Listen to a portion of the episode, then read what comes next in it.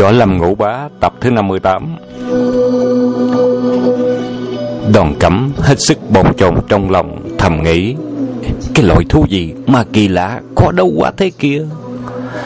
Lúc nãy ba con heo rừng hung hăng cỡ nào Mà còn bị một quyền một cước của ta Chết chẳng kịp ngáp. Mà sao cái con nghiệt súc này trúng liên tiếp mấy mươi ngọn quyền của ta? Chỉ như gãy ngứa nó thôi. Hi, Kỳ thiệt đang khi còn phân vân tính thầm, Con quái thú bỗng gầm đầu xuống, Cũng mạnh vào người chàng. Đoàn cẩm sực nghĩ, ra một ý hay Vươn tay ra ôm lấy cần cổ quái vật, Bẻ mạnh một cái, Định bụng dặn ghét cổ quái vật cách thức giết con heo rừng thứ nhất lúc nãy. Chẳng ngờ mới ôm được cổ quái thú. Chàng cảm thấy da lông của quái thú trơn lùi như mỡ, vòng tay trượt lướt ra ngoài.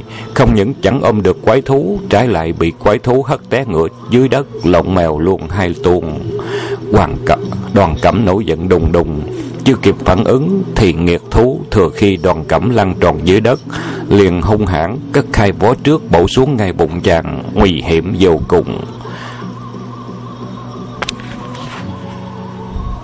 Thân pháp đoàn cẩm không lanh lẹ, lăn tròn dưới đất trở lại dưới bụng của quái vật, tránh khỏi tiếp theo đó nhảy phóc người dậy theo thế lý ngư phiên thân, với tay chọc lấy cái đuôi dài của quái vật kéo mạnh trở ra sau rồi nhấc bổng lên cao đòn cẩm trời xanh thần lực, nên nhấc cao quái thú lên khỏi mặt đất một cách nhẹ nhàng. Đoạn quăng mạnh trở xuống, quái thú bị ném lăn cù dưới đất.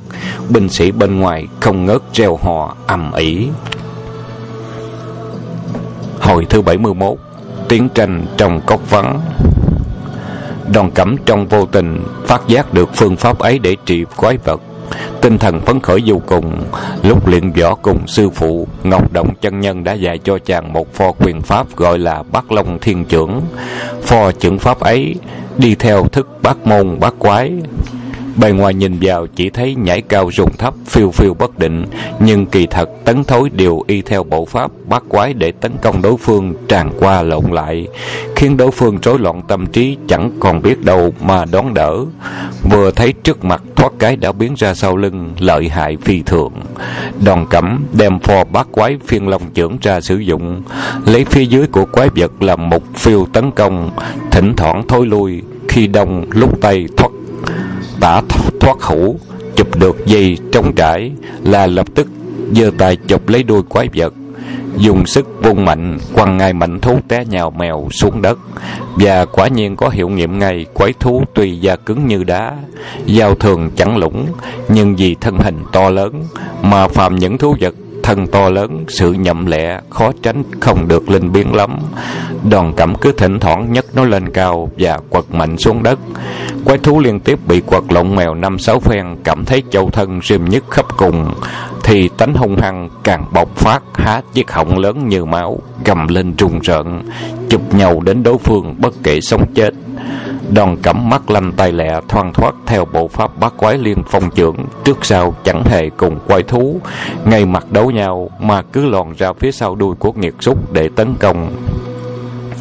Tránh né nhau hơn ba bốn mươi bận, chàng chợt thấy phía dưới bụng của quái vật, nơi vị trí hạ âm có một khoảng da trắng hiếu bằng miệng chén chẳng có lông lá gì cả. Chàng là một người tuyệt đỉnh thông minh, liền biết ngay nơi khoảng da trắng ấy là một chỗ yếu hại duy nhất trong châu thân của quái vật. Trong đầu chàng bỗng lóe lên một tia sáng, lập tức thâu nhanh quyền thế nhảy dưới đến trước mặt quái thú hòa quyền đánh dút vào đầu nó. Quái thú liên tiếp xoay tròn bao nhiêu lượt, không sao cản được địch thủ, thú tánh đang nổi điên. Vừa thấy bóng kẻ thù trước mặt đâu dễ bỏ qua, sừng lông gầm đầu cũng mạnh vào phía đối thủ.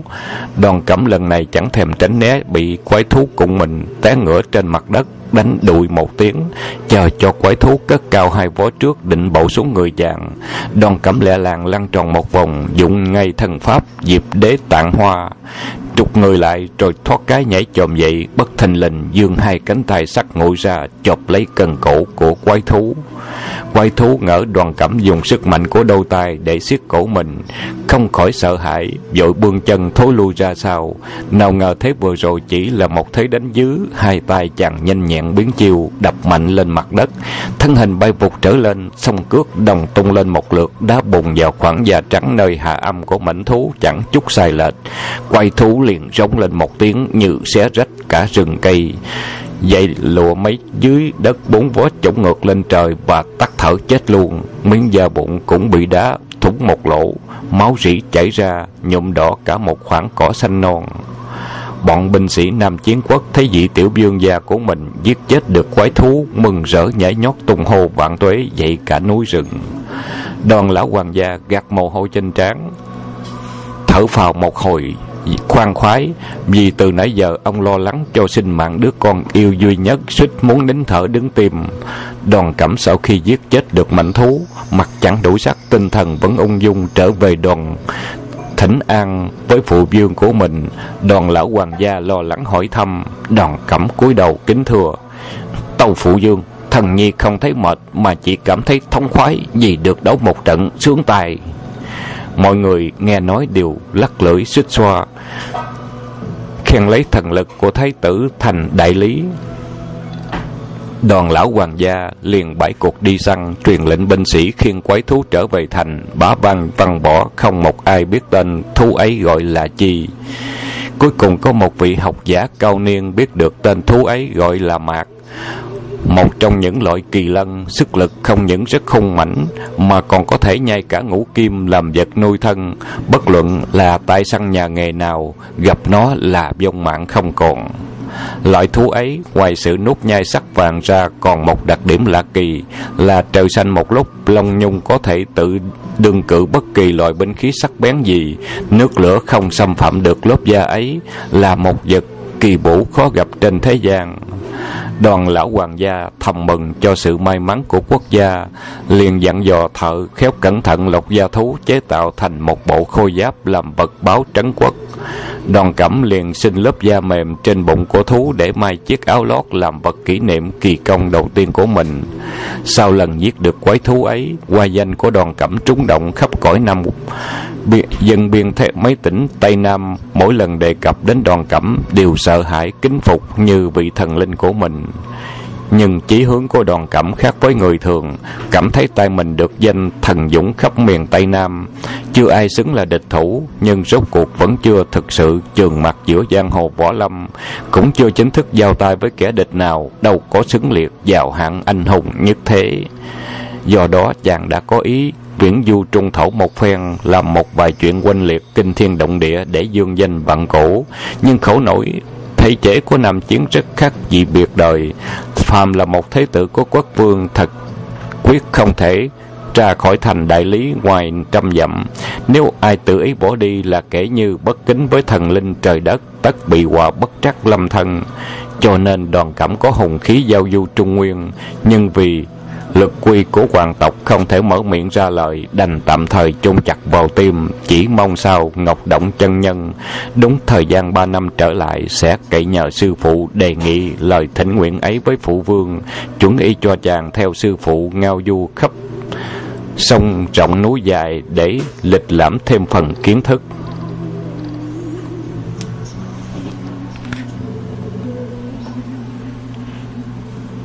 Thấm thoát thời gian, ba năm trôi nhanh như nước chảy qua cầu, nhưng vẫn chưa thấy sư phụ ngọc động chân nhân trở bước vân du về miền đại lý. Đoàn cẩm ngày đêm khắc khoải chờ trong giữa một đêm trăng tròn nọ đoàn cẩm một mình ngồi hóng mát dưới giàn hoa nơi trước điện, nhìn bóng nguyệt lung linh, môn sao vằn vặt, lòng buồn mênh mông. Đang lúc ngẩn ngơ xuất thần, chợt nghe ngói trên mái điện có tiếng động thật khẽ, rồi một bóng người như quan hồn lăn rơi trở xuống. Đoàn cẩm trong lúc thất thần giật thoát mình. Đến lúc định thần nhìn kỹ, từ cuốn họng bỗng buộc kêu lên một tiếng, ôi cha, kinh ngạc! Vì người vừa lăn xuống không ai khác là vị ân sư Ngọc Động chân nhân đã cách biệt ba năm dài. Nhưng vị Ngọc Động chân nhân sau ba năm xa cách này không còn là một vị đạo trưởng nghi dung phong tuấn, phiêu phường như thần tiên giáng phạm, mà là một lão nhân mình mẩy dơ giấy, áo quần rách buồm, tóc tai rối bời, nói hơi nặng lời một chút thì thật chẳng khác một lão ăn mài bấy nhiêu. Ngoài ra sắc mặt của ông trắng bệch như tờ giấy, hai mắt mất thần. Trên tay còn lấy bẫy một thanh kiếm báo. Ông vừa từ trên mái ngói buông mình xuống đất, thân hình lão đảo chạnh chọn hai lượt, rồi không gượng được, bọc một tiếng té ngồi trên mặt đất. Thanh bảo kiếm chổi mạnh xuống, gạch trắng kêu lên công một tiếng, sao lửa bắn tung tóe bốn phía. Đoàn cẩm cả kinh bội tung mình nhảy ra trước một tay đỡ sóc ngọc động chân nhân hỏi dồn dập à, lão sư làm sao đến nỗi này? Ngọc động chân nhân trên lên một tiếng và nói ê, ê đầu nhi bông à bông thầy đem vào trong. Đoàn cẩm liền bồng sóc ông lên định lên tiếng gọi thị vệ. Ngọc động chân nhân lắc đầu lia lịa như ra dấu bảo chàng đừng thanh trương cho ai hay. Đoàn cẩm đành vâng theo lời thầy Bồng vào biệt điện. Ngọc Động chân nhân vừa đặt lưng lên giường Hai mắt đã nhắm nghiền Sắc mặt lộ vẻ đau đớn cực cùng Và nói lấp bắp chẳng thành lời. Con à, Con dịch áo bên phải thầy lên Dùng dao chích lấy máu độc Trên miệng, miệng vết thương. À Khéo coi chừng đừng đụng vào chất độc. Mau đi. Đoàn cẩm không thể ngờ vị sư phụ ba năm trời không gặp mặt lại trở về cung điện tiều tụy dở sống dở chết như thế trong lòng nghi hoặc chẳng cùng nhưng vì cứu mạng người là tối cần nên chẳng thì giờ đâu để hỏi han Trước tiên liền xé rách tay áo bên phải của chân nhân, thấy phía sau vai của sư phụ nổi lên một khoảng thịt sưng phù lớn bằng miệng cốc. Nơi chính giữa vết thương có hai lỗ thương tích nhỏ như hạt gạo nước vàng không ngớt rịn ra ngoài. Đoàn cẩm ngầm than thở trong lòng, rõ ràng là vết thương do rắn rết độc cắn phải. Ngọc Động chân nhân là người tinh thông võ thuật, tại sao lại để cho rắn rết cắn phải được? Chàng dùng lưỡi dao găm cắt lấy một mảnh vải trên vạt áo mình, vò lại cho mềm. Đè lấy vòng ngoài, khoảng sưng sau đấy cẩn thận sạch nhẹ nhẹ chỗ miệng vết thương, máu đen từ bên trong phúng ra đen ngòm như mực tanh hôi nặc nồng. Chàng dùng dẻ lạo, dẻ sạch lau lấy chất máu độc. Một miếng dẻ không đủ, chàng lại cắt thêm một chéo áo khác, chậm liên tiếp mấy lần. Hai miếng vẽ đều thấm ướt cả máu đen, nơi cứng bầm ấy mới xẹp xuống chảy ra chất máu đỏ hồng.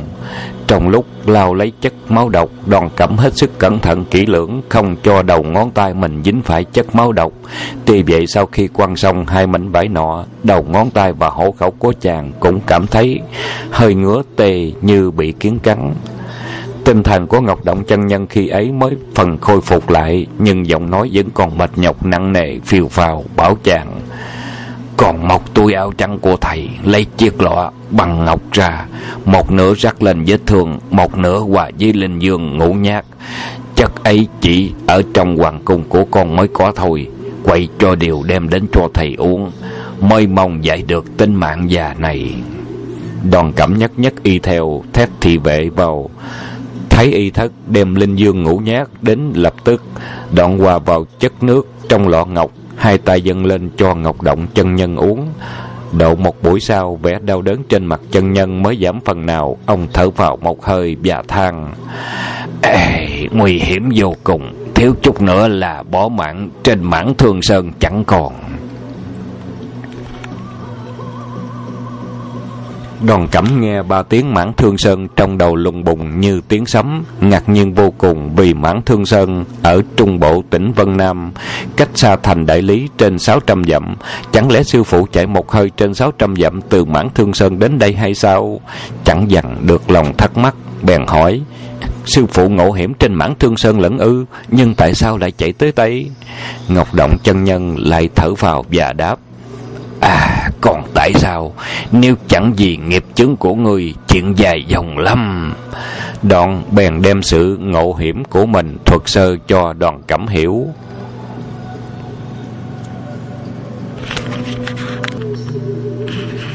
Thì ra Ngọc Động chân nhân cùng Đại sư Huynh là Ngọc Hư Tử và Nhị sư Huynh là Ngọc Tiêu Tiên đều là nhân vật trưởng môn của nhạn môn phái.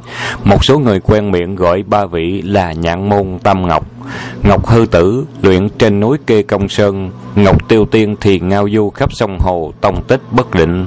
Chỉ có Ngọc Động chân nhân thường qua lại trên miền Tây Nam, thường nhúng tay hành hiệp, lấy cứu độ dân chúng làm tôn chỉ, là một vị đạo cao đức dày, đời sống đạm bạc, không hề dính dấp đến chuyện quán thù trong võ lâm.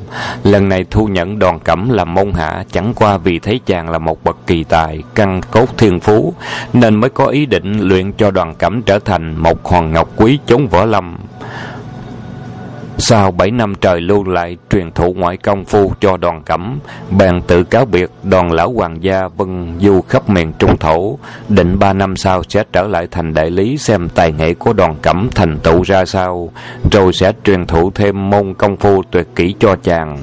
Gần đến ngày hạn cũ, Ngọc Động chân nhân từ thành Thành Sơn khởi trình định bụng một tháng sau sẽ đến, đến thành đại lý. Khi đi ngang qua giữa miền Vân Nam, đến khu vực Mãn Thương Sơn thì trời đã xế bóng về Tây, khói chiều cũng sắp tắt trên mấy nếp nhà tranh ven gành núi vắng.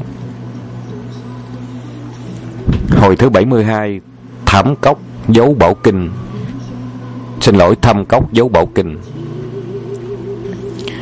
Ngọc Động chân nhân lầm lũi băng qua một đoạn u cốc hoang vu, bỗng nghe từ xa vọng lại trong gió có tiếng nhạc ai tấu tình tang. Chân nhân là người sành âm điệu, nghe tiếng nhạc vẫn đưa biết rõ có người đang tấu đàn tranh, mà loại tranh cầm là một trong những nhạc khí thời cổ khó học hơn cả tỳ bà.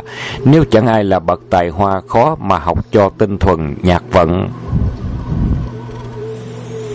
Ngọc Động chân nhân thầm nghĩ nơi mãn thiên sơn tuyệt địa này chẳng có một kẻ nào dám bén mãn đến. Ông đã băng đèo vượt núi hơn cả ngày trời, chẳng gặp một bóng người. Cho đến dân mèo máng cũng không có nốt, tại sao lại có một vị cao nhân nào ở giữa chốn nước độc này gãy đàn tranh một cách ung dung như thế? Lòng hiếu kỳ thúc giục muốn xem cho rõ tận tường, ông bèn lắng tai nhận định tiếng đàn, phát giác được giọng tranh xuất phát từ dưới gốc cốc, giữa một khoảng rừng rậm rì kia.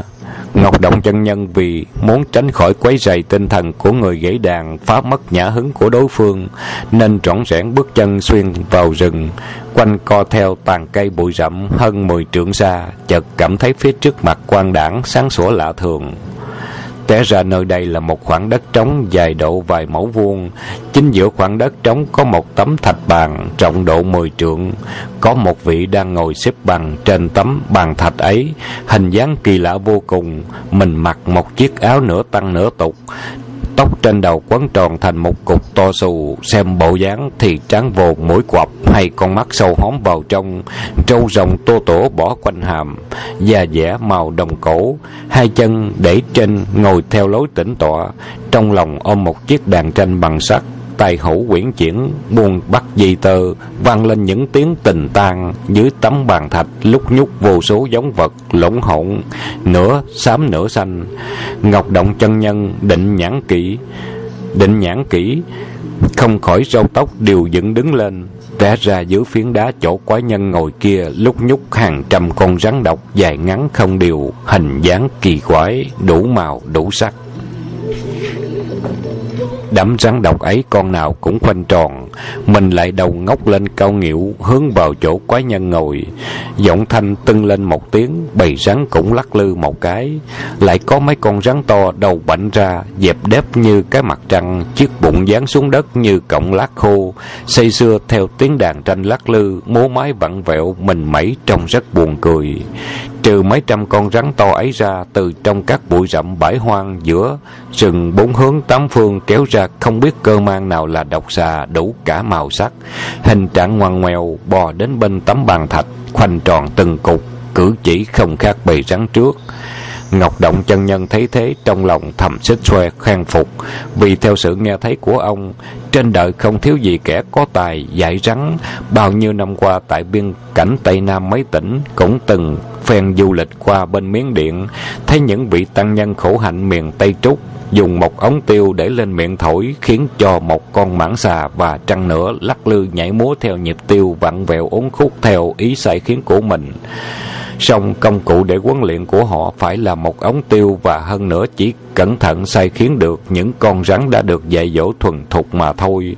Còn vị trung niên quái nhân này, phương pháp khiến rắn thật là khác biệt.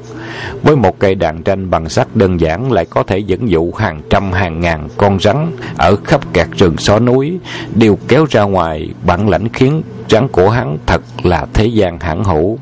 Vị quái khách trung niên ấy tấu một hơi mấy khúc nhạc tranh, bao nhiêu rắn lớn nhỏ trong rừng đều lũ lượt kéo ra theo hướng tiếng đàn. Trong khoảnh khắc, nơi chỗ phiến đá hắn ngồi, trước sau phải trái, bốn bên tám phía, sau chỗ ngồi lấy ra hai chiếc vỏ tre để trên phiến đá, rồi thình lình năm ngón tay thoăn thoát búng lên cung đàn tiếng tranh lại tính tình tàn vang lên gấp rút như thác đổ mưa dồn. Mười phần kích động mường tượng như tiếng sát phạt ngựa hí người reo rập trần chết chóc bầy rắn uốn éo múa may, bỗng ùng ùng bò lên, ngẩng đầu cụp đuôi bò gần đến nơi vỏ tre của quái nhân. Ngọc động chân nhân lúc ấy mới để mắt nhìn kỹ, thấy rõ đám xà độc ấy con nào, hai miệng cũng phùng lên. Mường tượng như trong miệng có ngậm vật gì. Bọn chúng bò đến chiếc vỏ tre liền há miệng nhả ra từng vật tròn tròn vào vỏ. Ngọc động chân nhân khi ấy mới vỡ lẽ, vật tròn mà bầy rắn phun trong miệng ra chính là những trứng của chúng. Gã trung niên quái khách này dùng tiếng tranh để dụ bầy rắn với dụng ý thu gom trứng rắn đem về. Vốn trứng rắn không phải là vật hiếm có, mỗi năm giữa mùa xuân hạ nơi rừng sâu núi hiểm hay trong đám cỏ hang đều có những ổ lớn hàng chục trứng trở lên. Nhưng vị trung niên quái khách này không nể công khó, dùng tiếng đàn để mê hoặc bầy rắn hàng ngàn con bắt chúng tự động nhả trứng ra thật là chuyện lạ trong đời. Nếu không thấy tận mắt khó mà tin được, chẳng hiểu hắn làm thế với dụng ý gì. Hắn tuy mặt mày có vẻ nho nhã, nhưng trên người phản phất một khí phái tà đạo bàn môn, với kiến thức quảng bác của ông chưa hề nghe ai nhắc nhở đến nhân vật hành động kỳ quặc đến thế. Trong khi ngọc động chân nhân miệt mài trong sự trầm tư thì bên kia, động tác nhả trứng của bầy rắn cũng cực kỳ nhanh chóng. Một con vừa nhả xong được trứng rắn của mình, dường như trút đi một trọng trách luôn qua bên người quái khách quăng mình bỏ đi như bay vào rừng. Con này vừa xong, con kia liền tiếp nối theo đuôi, chờ đến phiên mình cũng như đồng loại đi trước. Không đầy một giờ đồng hồ sau, trong vỏ tre đã đầy âm ấp đủ loại trứng rắn hàng ngàn con rắn lúc nãy cũng bò đi sạch bách chẳng còn. Quái khách nhìn thấy chiếc vỏ tre của mình đã vung đầy trứng rắn mới ngừng tay, tiếng đàn ngẩng đầu lên trời cười ha hả đắc ý. Ngọc động chân nhân không dằn được, bèn từ sau bụi cây hiện ra. Gã trung niên quái khách thấy có người lạ, ban đầu thần sắc hơi ngạc nhiên. Khoảnh khắc đổ sang vẻ nham hiểm, cất giọng chát chúa, nghe như tiếng cú kêu hỏi lớn. Đạo hữu phương nào, qua bước ngang nơi đây bèo mây gặp gỡ, sao chẳng bước đến đàm đảo đôi câu cho phí dạ kẻ hào khách vậy? Lời nói nghe qua, hòa ái đơn giản, kỳ thật nội ý thâm hiểm, cơ mưu quái khách nọ đã dùng phương pháp nổ ra trường âm công phu. Do từ dưới đăng điền phát ra ngoài, hai câu đầu, tiếng nhỏ và trong, quyển chuyển như tơ trời lất phất khoảng không. Khi rõ lại không, hai câu nói giữa cao dần và xa dần tựa như người từ trên mây nói vọng xuống. Câu nói sau cùng âm ba sang sảng như tiếng chuông lại mường tượng như sấm trời bao phát làm cho màn nhĩ của ngọc động chân nhân bị chấn động suýt lũng đi vậy.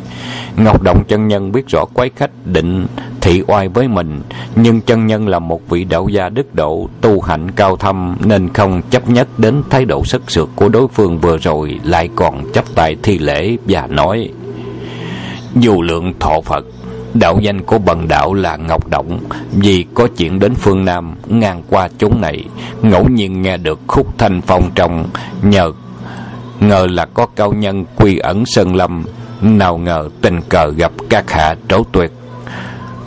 Trổ tuyệt kỹ khiến vụ bày độc ra để thu nhặt chứng rắn trong vô ý kinh động đến các hạ, mong các hạ bỏ qua cho.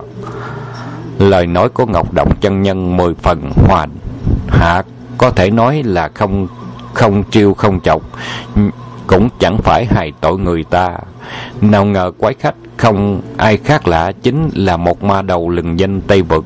Không những tánh tình quái dị, mà độ lượng rất hẹp hòi. Nghe hai câu sau cùng của Ngọc Động chân Nhân liền khẽ biến sắc mặt.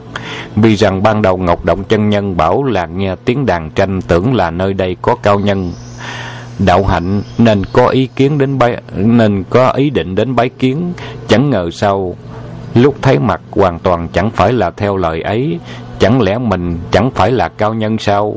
Gã quái khách này từ miền tây vực đến đây, lòng đầy cao ngạo, danh tiếng nhãn môn tam ngọc vang lừng miền trung thổ. Gã không những chẳng biết đến bao giờ, mà trái lại còn lầm tưởng đối phương chẳng coi mình vào đâu. Khóe miệng khẽ nhếch lên nụ cười ngạo mạn và nói đạo trưởng rất tán thưởng diệu kỹ khiến rắn của tôi chăng cam thất lễ đấy. Chẳng qua là thuật nhỏ mọn tổ truyền để giải trùng mối của bạch đà sơn chúng tôi. Ngọc Động chân nhân nghe ba tiếng Bạch Đà Sơn không khỏi giật thoát mình. Ông chợt nhớ tới mấy năm về trước, Ngọc Hư sư huynh của mình có nhắc nhở đến nơi là Bạch Đà Sơn ở miền Tây Vực, biên giới Tân Cương. Từ bao năm nay ẩn cư một ma đầu lợi hại họ Âu Dương, tính tình cổ quái, võ công tự lập thành một phái, trong núi sâu xây cất cung thất tráng lệ quy hoàng thâu nạp vô số nam nữ nô tỳ tích tụ không thiếu ngọc ngà vàng bạc nơi hoang cốc hưởng du một cuộc khoái lạc của thế nhân vua chúa. Gã ma đầu âu dương này rất thiện nghệ nuôi dạy độc xà ác mãn. Từ trên thân thể của độc xà, lãnh ngộ không ít võ công kỳ độc chế luyện nọc độc của bách xà, chế tạo vô số ám khí tuyệt độc. Chẳng ngờ y lại có thể đến Vân Nam, Thật là một chuyện lạ lùng.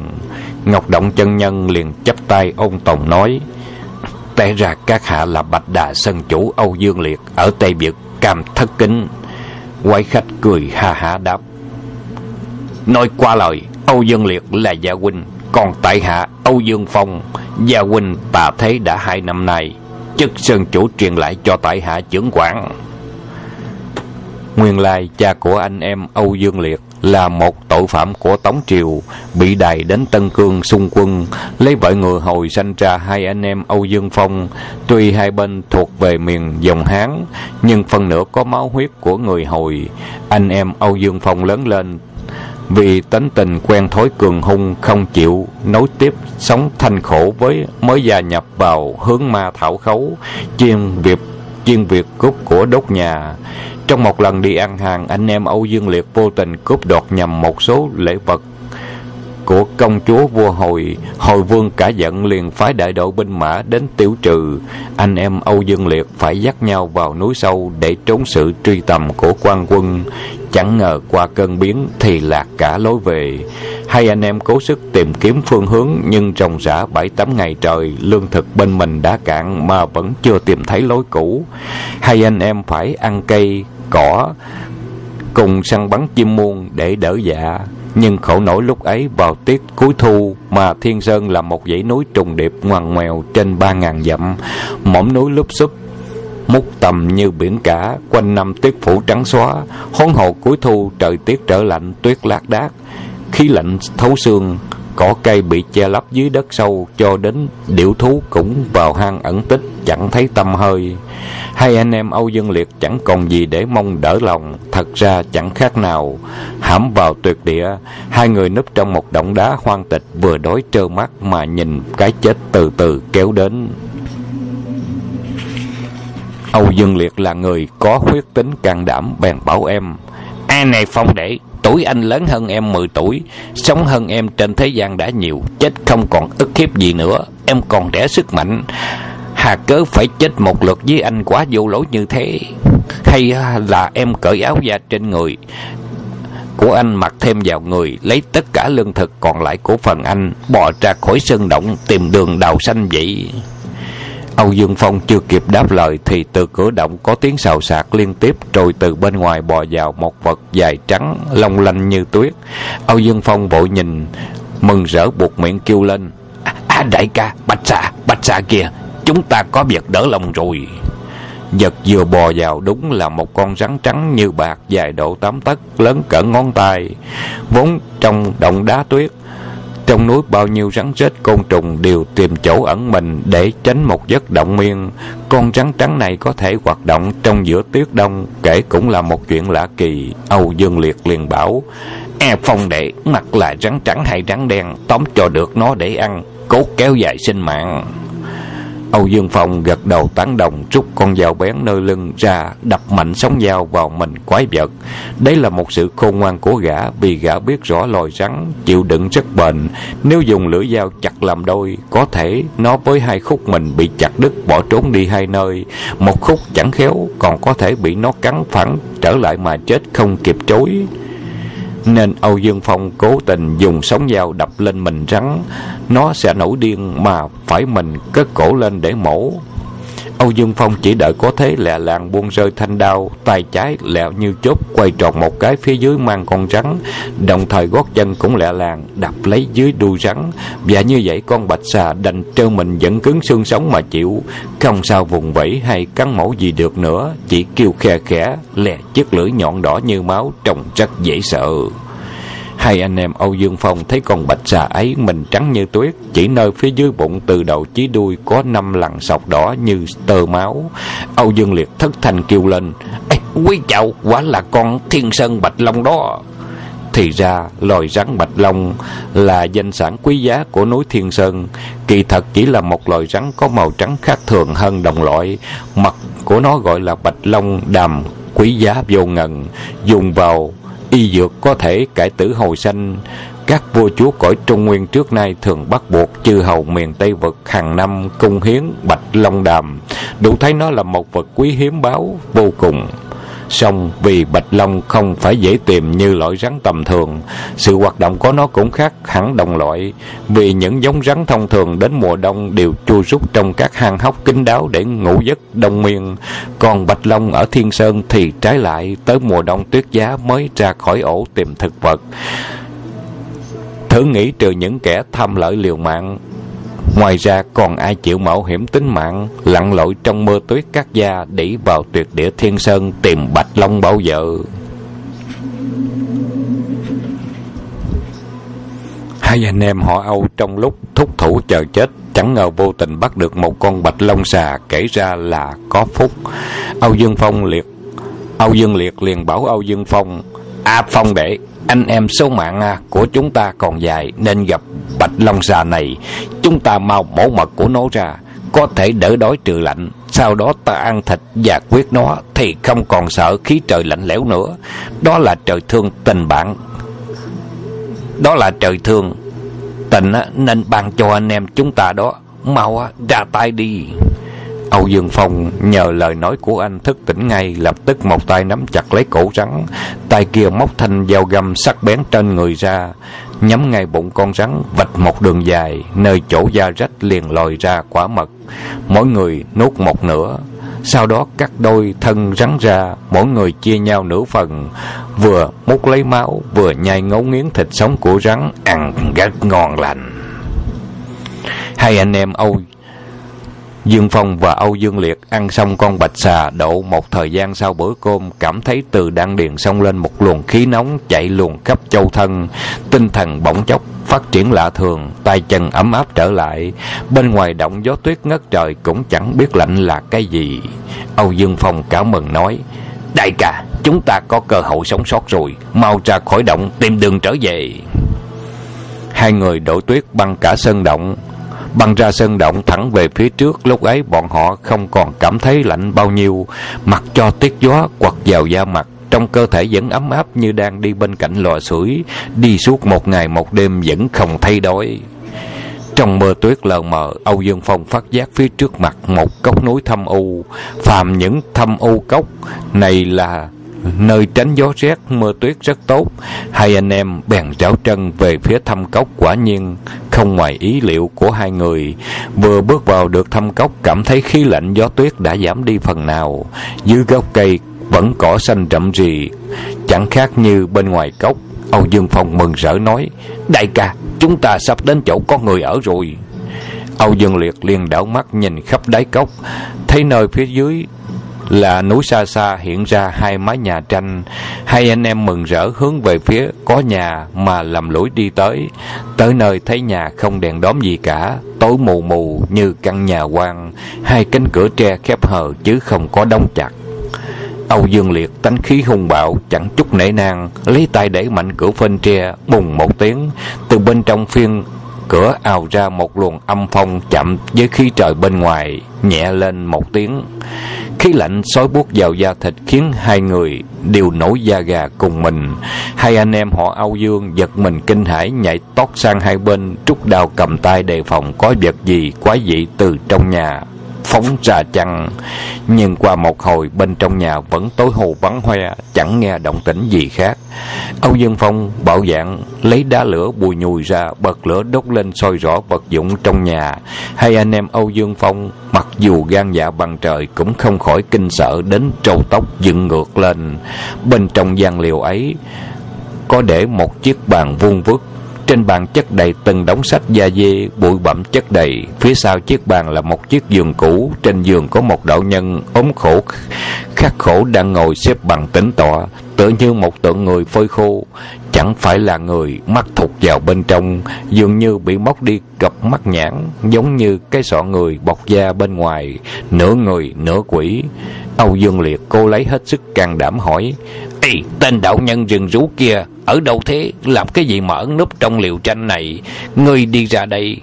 Hoặc may đại gia còn chăm chế cho phần nào, bằng không thì máu ông sẽ chảy lập tức. Réo gọi luôn bà Hiệp, đạo nhân kia vẫn ngồi yên bất động.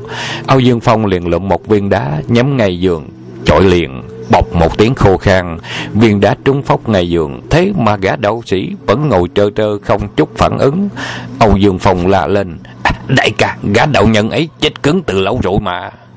Âu Dương Liệt nhảy tuốt vào trong, thấy đạo nhân ấy quả đã chết từ lâu rồi. Mình mẩy khô rắn lại như đá, mọi đồ vật trong nhà đều hư một cả.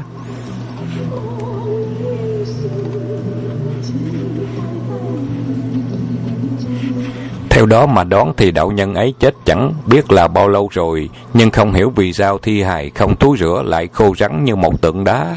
Lưng khô bên giường đã ẩm ướt một hư, vừa đụng tay vào đã nát lên thành bột vụn. Đồ đặt dụng cụ cũng một triệu, trừ đóng giấy da trên còn khá một chút. Âu Dương Liệt thuận tay cầm lấy một tấm sách da dê lên xem, thấy trên da dê viết đầy chữ Hán, bèn kêu em. Ê, Phong đệ, Em coi xem là sách gì đây? Đọc cho Ngô Quỳnh nghe thử. Âu Dương Phong bẻ dài thanh tre trên vách, Làm thành một cây đuốc, Cầm tấm da dê đến bên ngọn lửa. Xem thấy thanh thứ nhất đề bốn chữ đại khái, Ngũ độc kỳ kinh. Bên trong cuốn sách toàn là phương pháp và khẩu quyết luyện công. Lít nhít dày đặc có chữ, Có cả đầu hình lăng nhăng rối mắt. Sau cùng là một trang riêng biệt kẹp vào phía quyển vở nội dung như sau. Bần đạo là ngũ độc chân nhân, Khương Thái Hư, Sanh ra tại phía hữu sông Triết, Bình sanh ngưỡng mộ học thuyết của Quỳnh Thạch Công, Lão Tử. Nghe đồn Bạch Đà Sơn miền Tây Việt Có chân tiên nên không ngại vặn dậm lộ trình tới đây. Nào ngờ tới nơi chẳng thấy một người. Ban sơ ngỡ là tiên nhân lánh mặt Chẳng chịu gặp nên cố lưu lại trong nơi cùng. Cốc này lấy lương khô nước suối qua ngày tình cờ trong thạch quyệt khám phá được ngũ độc kỳ kinh, mở ra đọc thư, mừng rỡ như điên, quên ăn mất ngủ, dốc sức nghiên cứu hơn ba năm trời thì mới nghiền ngẫm thông suốt. Hạ sơn nhiễu thế, giết người vô số, đến tuổi về già. Mấy năm gần đây, trong mộng thường thấy năm quỷ vô thường tóc xỏ máu me đầy người khóc than đòi mạ đòi mạng. Ô hô, một chút nghĩ lầm gây thành sai, sai lớn. Muốn vứt bỏ ngũ độc kỳ kinh nhưng chưa được. Muốn hủy bỏ độc kinh mà dạ lại chẳng đành. Nên uống mật công trừng tự vận. Hậu thế ngẫu gặp thi hài kẻ bạc số sinh quả tán tấm xác. Lẫn kinh độc đừng để di lại. Di hại cho thế nhân công đức thật là vô lượng. Thay hư tuyệt bút. Âu dương liệt Trị mọ từng chữ đọc hết tấm quyết thư mới rõ được đôi chút. Vì đạo trưởng chết trên giường kia là Khương Thái Hư uống mật công quỷ mình. Căn liều tranh này dựng lên giữa rừng cùng âm khí bế, do đó mà thi hài qua mấy mươi năm vẫn không rửa nát. Âu Dương Phong cầm lấy quyển ngũ độc kỳ kinh lật qua mấy trang bất thần vỗ bàn la lên. Nè đại ca, bóng chân kinh này có chủ dụng lớn lắm đó, nói không chừng... Câu sau cùng chưa nói hết, Bỗng rắc rắc mấy tiếng vang lên. Chiếc bàn rượu một kia bị sức Cái đập của Âu Dương Phong liền sập ngay xuống đất, Gãy ba bốn khúc. Những tấm sách da dê bơi rơi đầy trên mặt đất, vừa vặn từ bên ngoài phiên cửa, một cơn gió trút thổi lên hốt mấy mươi trang da dê bay ra khỏi cửa. Âu dương liệt tru tréo, ra to. Không xong, gió trút kỳ kinh bay đi rồi, chạy theo lũm lại mau hai anh em tung ra khỏi cửa vừa chạy vừa bỏ trốn. Bỏ bốn chân tắm tay, quýnh thu nhặt những tấm da dê rơi vãi trên mặt tuyết. Nhưng vì gió núi quá mạnh, hai anh em đã nhặt được bảy trang trở về, còn năm trang nữa bị gió cuốn bay mất tung luôn. Hai anh em Âu Dương Liệt dậm chân tiếc rẻ chắc lưỡi liên hồi. Chính vì thế mà tay độc Âu Dương Phong tuy liệt danh trong ngũ bá, nhưng là kẻ yếu nhất trong năm người, chỉ cậy vào những xà độc xà trùng, bàn môn ngoại thuật để chống đỡ với tài nghệ thực chân chính của tứ bá thôi. Trận gió thổi, năm tấm da di ấy có rất quan hệ cho nhân vật trong ngũ bá sau này. Phần thứ 58 của Võ Lâm Ngũ Bá đến đây chấm dứt. Xin tiếp tục theo 59.